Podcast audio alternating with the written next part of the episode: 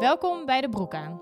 In deze podcast gaan Annemarie, Floor, Elise en Aukje in gesprek over de uitdagingen die het werkende leven biedt. De Broek aan is een podcast van ECRAC. ECRAC is het netwerk voor vrouwelijke professionals. Yes, daar zijn we weer. Ik ben echt super blij uh, om jullie hier uh, aan mijn tafel te hebben. Uh, Aukje hier trouwens. ik zit hier aan tafel met Floor, Annemarie en ook Elise. Maar Elise zit niet achter de microfoon, die doet vandaag de techniek. En we gaan het hebben vandaag over de dertigersdilemma. En toen wilde ik eigenlijk beginnen met de vragen... Vonden jullie dertig worden een ding? Ja. Nee. Ik vond het verschrikkelijk. Oh, echt, Annemarie? Waarom? Ja, het voelde een beetje als een... Um, het einde van een tijdperk. Nou, waar je gewoon een beetje kon... waarin je een beetje kan aanmodderen. Oh, ja. En uh, trial and error. En het maakt allemaal niet zoveel uit. En zodra je 30 wordt, voelde het voor mij van nou, nu wordt het echt serieus. En nu komen er keuzes aan die zoveel impact gaan hebben op je leven. Dus um, ja, ik, ik zag er echt tegenop. Ik vond het echt erg. En toen je eenmaal 30 werd, was, was ah het heftig? Als je dan eenmaal 30 wordt, dan is de ene dag is niet anders dan de andere dag Nee. natuurlijk. dus, Maar had je dan bepaalde keuzes die je voor je uit had geschoven of zo? Ja, zeker. Ja. Welke dan? Nou, eh, kinderen. Ik denk dat dat de belangrijkste, de belangrijkste was. Oké. Ehm, die, eh, waarvan je toch een beetje een ideaal in je hoofd hebt. Maar goed, dan knallen we misschien meteen erin. Kom maar door. Ehm, en dan gaan we naar jou, Floor. maar ja, kinderen. Dat was denk ik iets waarvan ik al heel lang in mijn hoofd had. Van nou, als je 30 bent, dan ehm, heb je een kind. Nou, ik ben nu 31 en eh, ik heb nog geen kind. Dus dat was wel echt een, een, een ding toen ik 28, 29 was. Dat ik echt dacht van nou shit, ja, nu, nu ben ik bijna 30. En uh, ik had altijd een, een beeld in mijn hoofd van mezelf dat ik dan wel richting het moederschap zou gaan. Maar dat wil ik nog helemaal niet. En hoe, ja, dat, dat zorgde toch een beetje tot een uh, intern conflict over Ja. het 30 worden. Maar en jij, Floor, jij zei dus nee, ik vond het niet erg om uh, 30 Nee, ja, worden. heel eerlijk. Ik herken ook eigenlijk echt niet zozeer wat jij zegt over dat kinderen krijgen. Dat, maar ja, dat is misschien ook omdat ik echt wel een beetje zoiets heb van, nou, dat wil ik gewoon heel graag. En ehm, dat komt hopelijk ooit een keer. Ik bedoel, natuurlijk ben je echt niet gezegend dat dat altijd maar uh, lukt of niet. Maar um, daarvan heb ik echt zoiets van, nou, ik weet gewoon dat ik dat nu nog niet wil. En um, ik ga me daar dan op het moment dat ik uh, daar klaar voor ben druk om maken. En dat is misschien mm -hmm. heel erg naïef, omdat ik weet dat dat natuurlijk, uh, hoe ouder je wordt, niet makkelijker wordt of zo.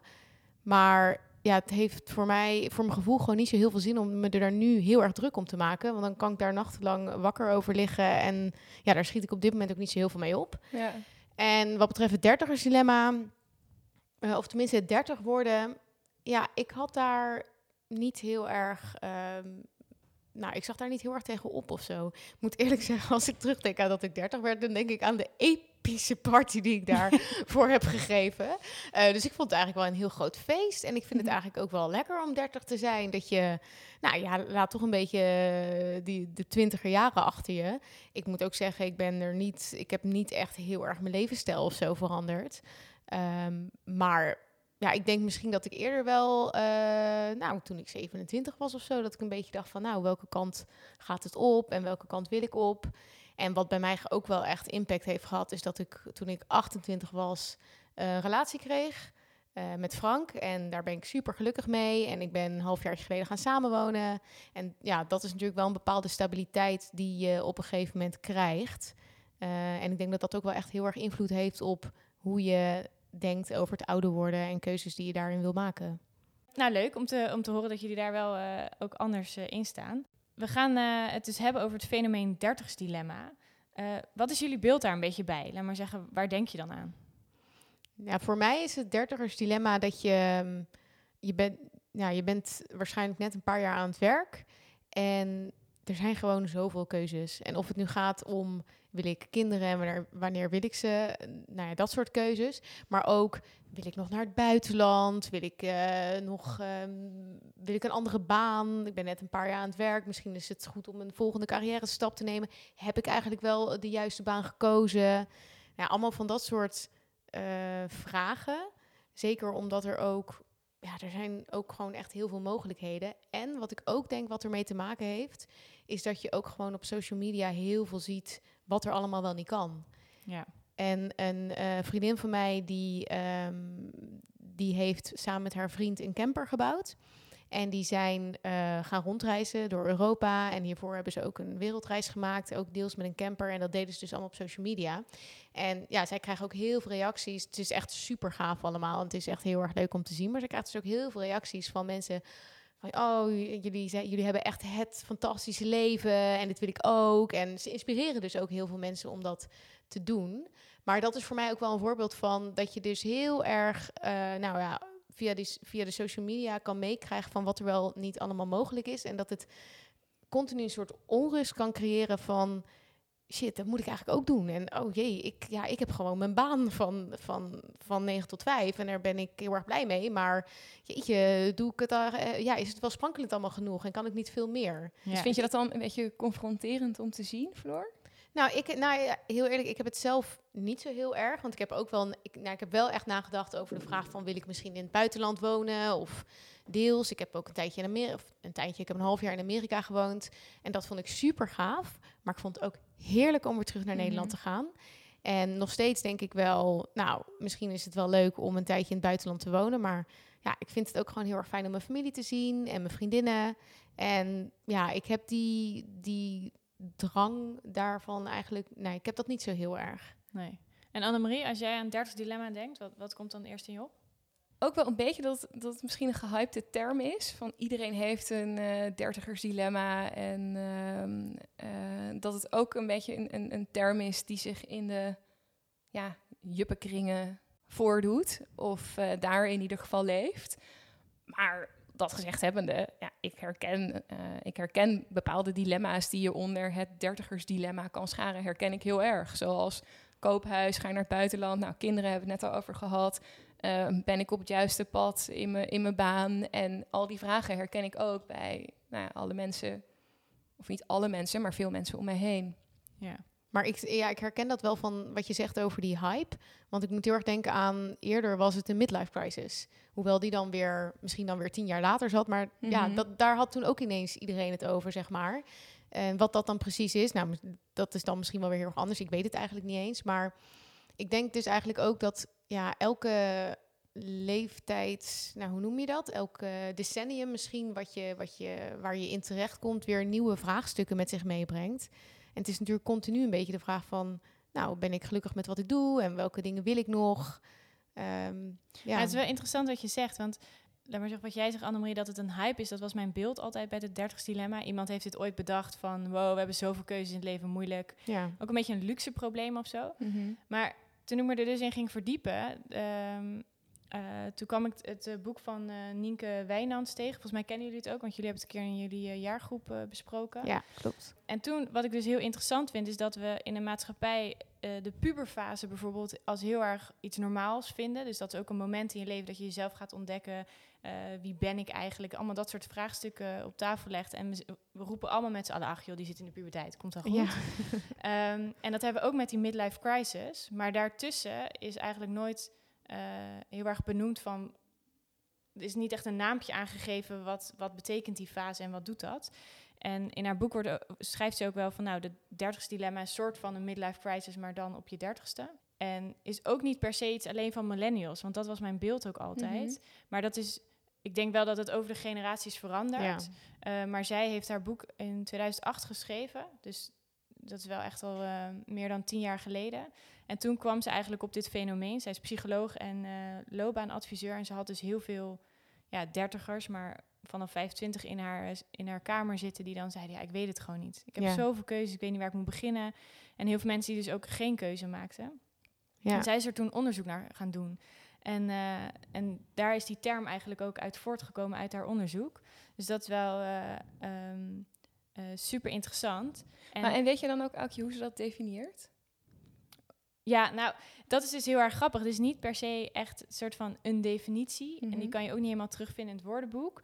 Maar wat ze eigenlijk zegt is dat het, dat, dat dertigsdilemma is een levensfase voor een bepaalde groep. Dus voor die dertigers.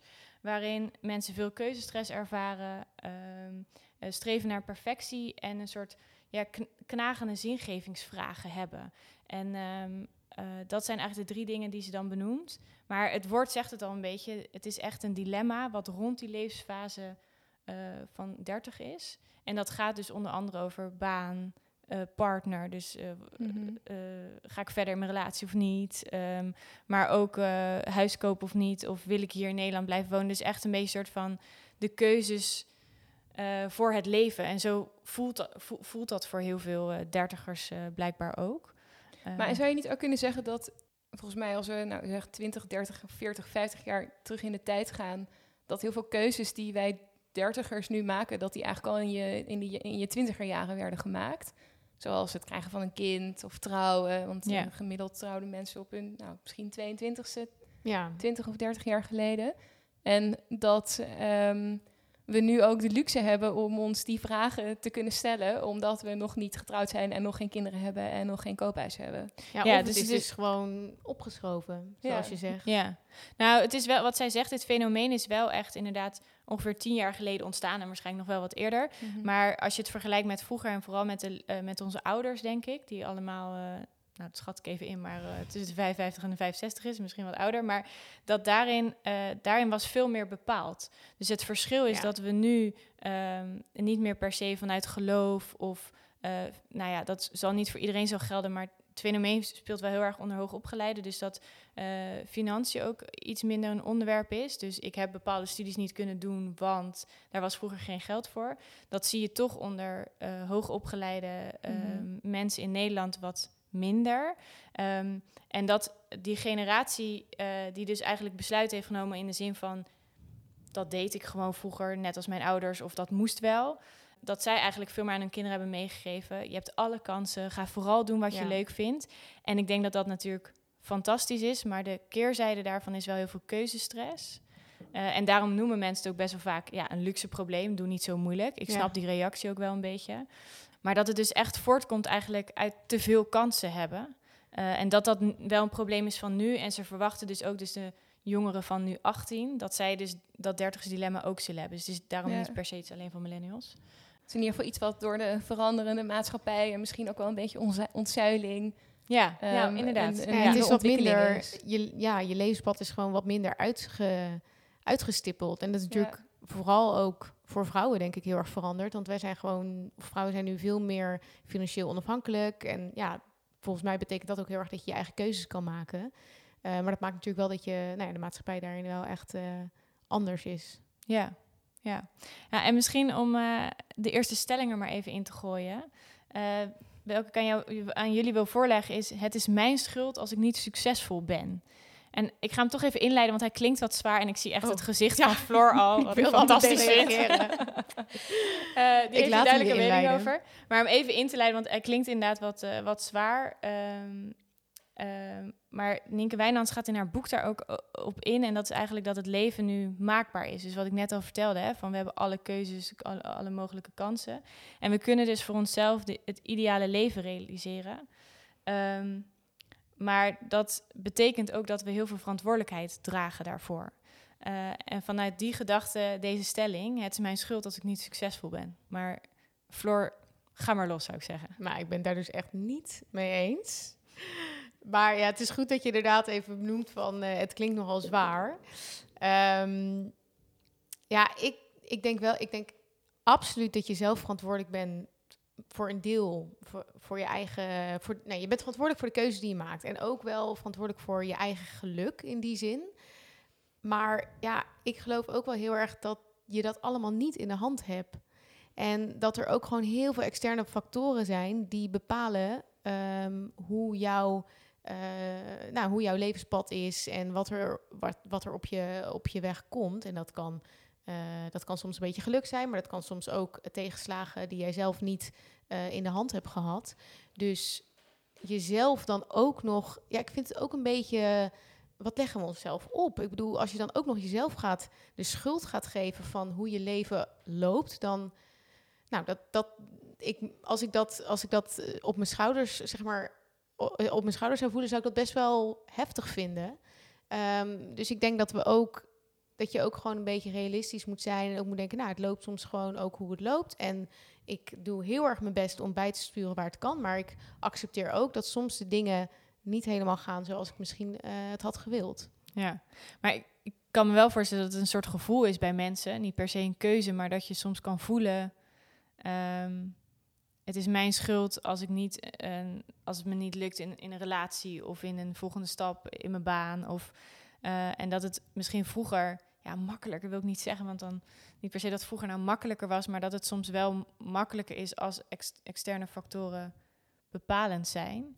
Ja, ik vind het Eh. wel mooi dat je dat zo zegt, Aukje. Want mijn reactie op de stelling was namelijk tweeledig. Eh, het eerste was dat als ik naar mezelf bijvoorbeeld kijk... dat ik zou zeggen van nou, ik zou me inderdaad wel schuldig voelen... als ik er een potje van heb gemaakt.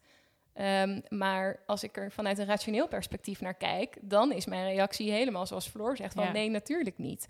Want je hebt niet alles in de hand. En het is een illusie om te zeggen dat je eh, volledig verantwoordelijk bent... of eh, je eigen succes in de hand hebt. Ja, maar ik denk ook wel van, stel eh, je mist een kans op werk of zo. Omdat je, nou, wat, we, wat je natuurlijk ook wel vaak hoort, je moet, je moet wel echt uitspreken als je iets wil. Of als je een kans ziet van, hé, hey, eh, kan ik daarop inspringen? Of is dat wat voor mij? Ja, je moet het soms gewoon zeggen. En soms dan, it passes you by. Dus dan Mhm. realiseer je ineens van, ik had echt even mijn hand moeten opsteken. Ik had hier echt even wat aan moeten doen. Eh, dus ja, dan is het inderdaad wel je eigen schuld dat je misschien een kans hebt gemist. Maar dan denk ik, prima om daarvan te balen. Maar dan is het op een gegeven moment misschien ook goed om te denken, ja, ik leer daar ook weer van. Dus de volgende keer steek ik wel mijn hand op. Ehm, en dat is misschien ook een beetje onze valkuil van, we willen altijd meer, we willen altijd beter, we vergelijken ons met onszelf. Ja, soms, soms lukt het gewoon niet. Ja, dat vind ik wel heel herkenbaar van dat we willen altijd meer. Dat, en dat vind ik, laat maar zeggen, deze stelling, ik voel dat soms wel heel erg. En dat is meer in de zin van dat ik gewoon inderdaad dan geen keuze, of tenminste dat er dan een, een kans voor je ligt. Dus dat ik, eh, weet ik veel, een nieuw bestuurtje kan doen of je wordt ergens voor gevraagd. En dan denk ik, oh ja, superleuk, moet ik doen. En dat ik nee zeggen heel moeilijk vind vanuit eigenlijk dat principe. En dat stemmetje van mijn ouders, waar ik ze ook wel heel dankbaar voor ben, is: je hebt alle kansen, grijp het aan, ga ervoor. Ja. Maar er zit natuurlijk ook wel gewoon praktisch een grens aan Ja. hoeveel tijd ik heb in de week. En waar word ik dan blij van? En dat vind ik wel. ehm, eh, ik de, tenminste, dat vind ik echt heel typisch dertigersdilemma. Je hebt succes, maar dat staat niet altijd in ons hoofd gelijk aan. eh, Word ik daar blij van en is dat iets voor mij? Ehm, en dat onderscheid maken, ik vind dat echt heel knap. ehm, als sommige mensen dat heel goed kunnen. Want als ik jou hoor, Floor, dat vind ik wel echt mooi om te zeggen... dat je op een gegeven moment gewoon wel echt het voor jezelf kan parkeren van... Ja, nou, ik moet zeggen, het is ook wel makkelijker gezegd dan gedaan hoor. Realiseer ik me ook. Maar, ehm, en tuurlijk, ik heb echt ook wel eens dat ik denk van, nou, hè, ik baal hiervan, dit en dat. En dat kan ook echt wel even aan je knagen. Ehm, maar ik denk, en dat is misschien ook wel onderdeel van het dertigersdilemma. We zijn, ja, weet je, hoe, ik ben nu vijf jaar aan het werk. Ja, dat is nog niet zo heel erg lang. En daarvoor studeerde ik, daar heb ik ook heel veel van geleerd. Maar je hebt natuurlijk ook nog niet zo super veel levenservaring om ook heel goed te weten van, ja, waar word ik nou gelukkig van? En waar, eh, nou, wa- wat is nou zingeving voor mij? En eh, nou ja, waar haal ik mijn energie uit? Dus misschien moeten we onszelf ook wat meer gunnen van, dat ben ik gewoon nog aan het ontdekken. En door alles, ja, wat, wat ik tegenkom en wat me wel lukt en wat me niet lukt, kom ik daar ook meer achter. Ja, Nou, en nu hebben we denk ik ook in de, in de voorbeeld die we aanhalen, gaat het steeds om één keuze die voorbij komt, hè, of één kans. Maar ik denk dat dat geldt in ieder geval voor mij. eh, en ik kan me voorstellen dat het ook voor andere mensen geldt. Is dat als je naar je leven kijkt en je kijkt bijvoorbeeld naar nou, Instagram of Facebook of eh, het journaal. En je ziet dat er zoveel mogelijkheden zijn. Als ik wil, kan ik vandaag beslissen om naar het buitenland te gaan. Ik kan mijn baan opgeven en een wereldreis gaan maken. Ik kan, nou, Floor, jij zei, ik kan een camper gaan bouwen. Eh, ik kan eh, vol voor mijn werk gaan en promotie maken. Eh, ik kan, eh, als ik nog wil, misschien topsporter worden. En wat dat betreft heb je eigenlijk een soort overload Ja, aan aan opties keuzes en Ja. opties. En of is het misschien niet altijd echt een keuze, maar heb je in ieder geval de perceptie dat je die keuze hebt. Want ja. het is natuurlijk een illusie om te zeggen dat ik nu nog ehm, Olympisch kampioen op de twee kilometer kan gaan worden. Nou, ik zou het wel uitdagend vinden, Marie, als je daar nog even voor zou gaan. Dus support je natuurlijk enorm. Wel goed voor je powervrouw momenten als je Ja, zoiets kiest. Ja, ja. Nou, je noemt net al social media, dus dat vind ik een mooi bruggetje naar de volgende stelling. En dat is, eh, ik vergelijk mijzelf op social media. Hierbij heb ik geen inleiding, dus eh, kom maar door met de eerste reacties. Ja, ik vergelijk mezelf met anderen op social media. Vind ik verschrikkelijk, maar ik doe het wel. En welke social media heb je? Ehm, ik ben zelf niet echt actief op social media, maar ik kijk er wel op. Ehm, hoe noem je het ook weer? Heb je zo'n term toch? Van die mensen die dan anderen bespieden of zo, zo noem je het. Oh, daar een echt? term dit- voor? Echt dit geen is idee. gewoon mensen. Dat doet namelijk gewoon iedereen. Eh, ik heb ehm, Facebook, eh, ik heb Instagram en ik heb LinkedIn. En Oh, hoe ja. vaak kijk je erop? Ja, ik denk wel bijna elke dag. En heb je het allemaal op je telefoon? Eh, nee, want ik heb al die appjes van mijn telefoon gehaald, omdat ik er dus minder vaak op wilde kijken. Oh ja. Behalve je, LinkedIn, die heb ik nog wel. Ja, als die heb je op nog grappig dat je dan dus nog wel steeds zoveel kijkt. Ook al heb je het niet op je telefoon. Ja, dus eigenlijk is het ook eh, een soort eh, commerciële verslaving. ja, Ja. ja. dat denk ik. Ja. Wat iedereen aan het doen is. Ja. en sowieso Facebook en Instagram zijn helemaal gevormd op mij daar naartoe ja. lokken en me nog even verder door laten scrollen om toch nog die volgende post te bekijken. En ja, daar trap ik gewoon vol in. En, en hoe voel je dan daarna? Ehm, nou, ik moet zeggen dat ehm, wat ik op- Facebook heb ik een beetje een ander ehm, profiel opgebouwd en haal ik daar, daar zie ik met name krantenartikelen eh voorbij komen en recensies over films en zo. Dus dat, dat daar heb ik een minder soort stressgevoel van. Maar Instagram vind ik eigenlijk verschrikkelijk. Want vooral als je dan naar die, die, die knop gaat met dat vergrootglasje. Dus dan kom je op soort van de pagina uit waar je een beetje kan zoeken. Of ja, Oh ja, kan, ja, dan ga je maar door. Kijken. voor je bepaald Oh. wordt? Ja, wat voor je bepaald wordt op basis van waar je naar hebt gekeken. Nou, als ik dat open, dan zie ik alleen maar hele knappe dertigers eh, met kinderen, zonder kinderen, die de marathon aan het lopen zijn, een berg aan het beklimmen zijn, die hun eigen zuurdezenbrood hebben gebakken. eh, Hou die, op, eh, hou op. Allemaal Maar wat maakt maatjes 36 hebben Ja. en, en allemaal de perfect life hebben. Maar wat maakt dan dat je toch op dat knopje met, die, met dat vergrootglas klikt? Ehm, nieuws, ja, toch nieuwsgierigheid, denk ik. En omdat dat, omdat dat gewoon gebeurt. Ja, Ja, omdat Ja. die knop er Ja. is. Ja. ik had laatst een discussie met een vriendin die dit... Die, iemand heeft ooit voor haar Facebook aangemaakt. En dat heeft ze volgens mij echt nog nooit aangeraakt. Mhm. En Instagram heeft ze niet, Twitter niet. Volgens mij heeft ze LinkedIn, maar ook onder lichtelijke dwang volgens mij van de sociale omgeving. En ehm, zij is er dus helemaal niet van. En we hadden laatst dus een heel gesprek over inderdaad social media en het vergelijken en wat doet het met je. En zij zat dit een beetje zo aan te horen en zei op een gegeven moment echt, wat doen jullie jezelf aan? Waarom Mhm. heb je dit? Waarom? En dat vond ik best wel, wel goed dat ze dat ook zo sterk uiten. Van, oké, ik hoor nu echt een half uur lang alleen maar een soort van negativiteit dat is eh, dat je jezelf zoveel vergelijkt en dat het niet altijd per se heel veel positieve energie geeft. Waarom doe je het? En dat vond ik zo interessant, want vervolgens keek iedereen eraan en toen was het soort van ja, ja, we zijn toch nieuwsgierig. Ja. Ja. Ja. Ja. En waren een beetje excuses, excuses aan het Ja. bedenken van ja, maar het inspireert me ook, want als er inderdaad eh powervrouwen staan, dan vind ik het wel interessant om te volgen. En eh, uiteindelijk hebben we, naar aanleiding van dat gesprek hebben we, want iedereen zei wel van, eh, nou, ik wil niet per se wegdoen. Maar vervolgens eh, zijn we wel allemaal door onze lijst gegaan en hebben we dus heel bewust gekozen wie willen we wel en niet volgen. Ja. En waar, van wie word ik eigenlijk een beetje ongelukkig, omdat dat niet voor mij een realistisch beeld geeft van het leven. Mhm. En dat vond ik wel een hele toffe reactie daarop eigenlijk. Ja. Ehm, Ja, maar er is hier ook echt best veel onderzoek naar gedaan. Hè? En ehm, is, om, met het voorbereiden van deze podcast kwam ik er ook eentje tegen. En die vond ik best wel interessant ook. Want daar zag je, hadden ze onderzoek gedaan onder Facebook-gebruikers. Dus niet Instagram, maar Facebook. Maar daar zagen ze eigenlijk twee dingen. Wat ze zagen was dat mensen die veel op Facebook zaten... dat die een lager zelfvertrouwen hadden Oh, ja. dan, eh, dan anderen.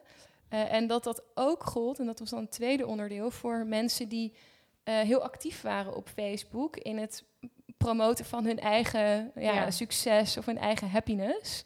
Ehm, dat die ook meer uiteindelijk onzeker waren dan de groep die dat helemaal niet deed. Ja, ik denk wel echt dat het gewoon heel veel effect kan hebben op hoe je jezelf voelt. Want Aukje, ik kan me wel heel erg identificeren met die vriendin van jou. Want ik heb op een gegeven moment inderdaad, ehm, ben ik gewoon inderdaad gestopt met Instagram en met Facebook. Dat was, nou, ik was denk ik 27 of zo. En toen zat ik in, nou ja, toen, eh, toen had ik ook nog geen relatie. En dan soms dan, ja, je kent wel van die avonden dat je dan op vrijdagavond geen plannen hebt en je zit in je kloffie op de bank naar een of andere serie te kijken. En dan ga je door je social media heen. En dan zie je alleen maar mensen die leuke dingen aan het doen zijn. En lekker wijn aan het drinken. En eh, nou echt eh, living the life. En dan kijk je naar jezelf en dan denk je, jeetje, wat ben ik, een, ehm, wat ben ik voor een figuur op deze bank? En toen dacht ik inderdaad ook, wat doe ik mezelf aan? En ook Mhm. als ik, of als ik s'avonds naar bed ging en dan ging ik nog even, even door mijn Instagram scrollen. En dan was ik zo 20 minuten verder. En dan dacht ik, ja, wat heb ik hier nou eigenlijk aan gehad? En ja, ook, ik had ook gewoon een boek kunnen lezen of gewoon lekker kunnen gaan tukken. Dus toen heb ik best wel bewust gekozen van, oké, ik stop hier gewoon mee. En nou, dat was natuurlijk aan het begin best wel wennen. Maar ik moet zeggen, ja, ik, je mist ook echt helemaal niks. Nee. Dus ik vind het Nee. echt wel heel erg lekker. En heel soms dan eh, zet ik Instagram weer op mijn telefoon. Ik weet ook niet zo goed waarom ik dat dan doe. Maar dan ook heel snel denk ik, nee, dit, dit wil ik gewoon niet. En tuurlijk mis je soms dan wel eens een leuk verhaal of zo. Of dan, ja, dan, dan ben je in een gezelschap en dan zeggen mensen... oh ja, dat had ik gezien op Instagram of zo. Dan denk je, nou, dat heb ik dus even niet gezien. Maar ja, dan vraag je dus eh, oh, hoe dat, eh, wat er precies was gebeurd of zo, weet je wel. Dus ja, ik, ik, ik moet, eh, ja, ik kan uit persoonlijke ervaring zeggen ik ook dat ik het echt wel kan aanraden om er om ermee te stoppen. Ja, dus ik ga kijken of het me lukt om vandaag alles te verwijderen. Ja, Nou, dat vind ik wel een goeie. Ja. Ja, terwijl aan de andere kant, het, ja, het is ook wel weer echt heel erg leuk. En ik vind ook wel, ik bedoel, wij nemen deze podcast op en dat promoten we ook gewoon via Instagram en andere socials. Dus ik zou zeggen, ga vooral naar IKC eh, op Instagram, LinkedIn. Je kan ons overal vinden. En dat, dat Heel goed, is ook Floor. echt. Ja, Goeie promo. Nee, ja, dit is, nou, het is niet alleen zozeer schaamteloos promo. maar ik bedoel het ook te zeggen dat we daarmee ook weer nieuwe mensen bereiken. En Ja. nou ja, volgens mij eh, heb ik dit al eerder gezegd, maar ik gun iedereen ECRC, of elke vrouw in ieder geval, want het is echt fantastisch. Ehm, en op die manier kunnen we ook andere mensen bereiken. Ja, Maar Ehm, dan dus heb je ik dus zie ook, ook een concreet wel. doel. Hè? Dan heb je echt een concreet doel en een boodschap. En, maar als ik op Instagram zit, dan heb ik niet een doel of een boodschap. Ik word gewoon geconfronteerd met alle keuzes die ik heb en de keuzes die ik niet heb gemaakt, want ik zit gewoon in mijn kloffie op de bank. Maar ik, je hebt wel iets meer controle erover als je dus goed kijkt naar welke mensen volg ik. Ja. En echt ontwijk die zoekknop, want die Ja. herken ik. Want dan ga je weer naar random mensen kijken waar je eigenlijk niet voor hebt gekozen. Ehm, en ik vind zelf, ik heb dan ooit ook heel bewust van mijn telefoon gehaald. Wij zijn echt trouwens geen goede millennial voorbeeld dat wij dit allemaal niet hebben. En, eh, want er, er Ja, zit iemand echt te juichen, want Elise is mega fan. Die Ja, baalt dat ze volgens mij niet mee kan doen nu. Ehm, maar ik heb dus Volg in- Elise op Instagram.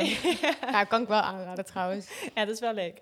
Eh, maar ik, ik heb het dus niet op mijn telefoon, maar ik kijk er dus eh, gewoon op mijn laptop af en toe naar. En dan ben ik me heel bewust van, ik typ nu deze website in, ik ga hier naartoe.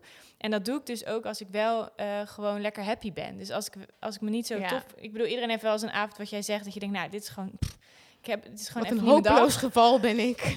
Ja, dan weet ik gewoon, dan moet ik er niet op kijken. En als ik het wel doe, dan kan ik soms mezelf ook echt toespreken. En dan zeg ik, ja, eh, dit, wat hadden we nou afgesproken? Dit moet je gewoon niet doen. En nu ik het op deze manier doe, krijg ik er juist veel inspiratie eh, van. En dat Ja. kan echt gaan van Ja. lekkere recepten naar leuke dingen voor mijn huis. Of eh, eh, hele coole vrouwen die langskomen die toffe dingen doen, waardoor ik helemaal eh, energie krijg. Ehm, maar het is wel, ja, het, is, het heeft heel erg twee kanten, vind ik. Ja. Ja, en wat ik ook wel echt heel fascinerend vond, en dat vind ik ook wel de moeite waard om nog even te delen, was dat ik in voor, ter voorbereiding ook op deze podcast was ik wat aan het zoeken over keuzestress. Omdat nou, het idee had dat het dertigersdilemma ook heel erg gelinkt is aan keuzestress en, en een choice overload. Dus een, een, ja, een overload aan keuzes. En daar stuitte ik op een ehm, best wel leuke gedachte, namelijk dat je mensen kan opsplitsen in, natuurlijk op een schaal, maar je kan mensen opsplitsen in maximizers en satisficers. En maximizers zijn mensen die als zij een keuze moeten maken, bijvoorbeeld als ze op vakantie gaan, ehm 60 huisjes gaan opzoeken en helemaal gaan analyseren wat de perfecte hotspot is waar je dan moet, moet zitten en daar heel veel tijd en, en energie in steken om zo de beste keuze te kunnen maken. En satisficers zijn platgeslagen mensen die meer gewoon van tevoren hebben bedacht van nou, ik wil ongeveer dit. Oh, dit huisje ziet er precies uit eh, wat daaraan voldoet en klik, ik reserveer dat. En de rest laat ik achterwege. En dat kan dan twee gevolgen hebben. De, wat je ziet is dat die maximizers vaak wel een betere keuze maken dan de satisficers vanuit een beetje objectief bezien. Maar dat de satisficers veel meer tevreden zijn over Ja. de keus die ze hebben gemaakt. Die hebben misschien ook een heel ander niveau van eh, tevredenheid, zeg maar. Ja, Ja. waar, waar Ja. ligt inderdaad je verwachting? En het kost echt super veel minder tijd als ik het zo hoor. Want als je uren gaat zoeken naar een huis, ik ben zo'n persoon.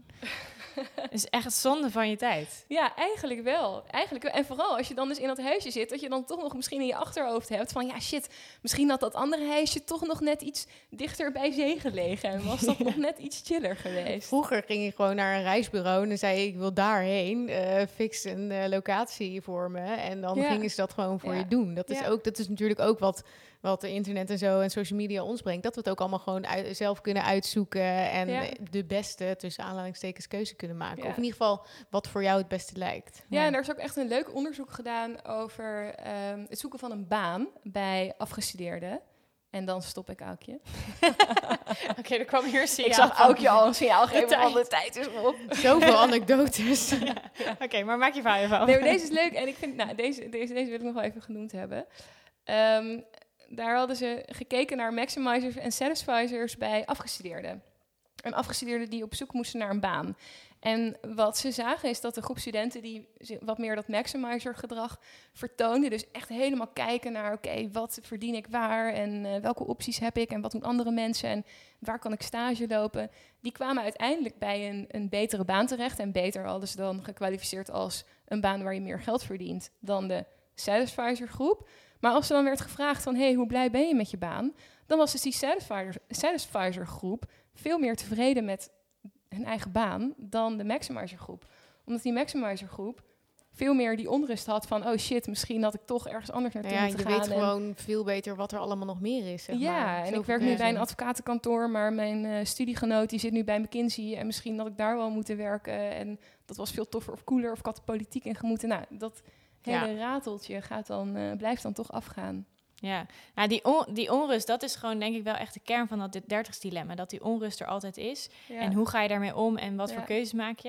En misschien als afsluiter vind ik wel leuk om even te noemen dat die Nienke Wijnands, waar ik net het begin eh, over had, zij zegt gewoon inderdaad, maak keuzes. Dat is gewoon de oplossing. En dat hoeft niet de beste keuze te zijn, Mhm. maar maak gewoon een keuze. En volgens mij het enige waar ze een beetje een side note maakt is eh, als het gaat om kinderen. Want dat Ja. is een keuze die je niet per se weer terug kan nemen. Dus bij alle andere keuzes kan je gewoon zeggen: Oké, je kan kiezen voor een baan. Als dat het niet is, dan kan je ook weer naar een nieuwe baan. Ja. Met kinderen is dat natuurlijk iets anders. Ja. Maar ik vond het zelf wel heel verfrist dat ik gewoon dacht: Oké, gewoon doe het. Kies dat huisje. Kies, nou ja, weet je waar het ook Ja. om gaat. ja, dus Ja. en maak een keuze, maar wees ook gewoon tevreden met Ja. de keus die je hebt gemaakt. Ja, Ja, en dat- realiseer je dat je dus inderdaad ook weer een andere keuze kan maken op Ja. een gegeven moment. Ja. Ja, ik denk dat dit een goede afronding is eh, van ons gesprek. Ik ben best wel benieuwd eigenlijk naar eh, wat, wat luisteraars hiervan vinden. En eh, of zij mooie dertigers dilemma voorbeelden hebben. Of misschien nog wel toevoegingen op onze analyse. Ehm, nou, dank voor dit fijne gesprek. En tot de volgende keer. De Broek aan is een initiatief van Ecrasé, het netwerk voor vrouwelijke professionals. Wil jij hier meer over weten? Volg ons via LinkedIn, Instagram of op onze website. Vergeet deze podcast vooral niet te liken.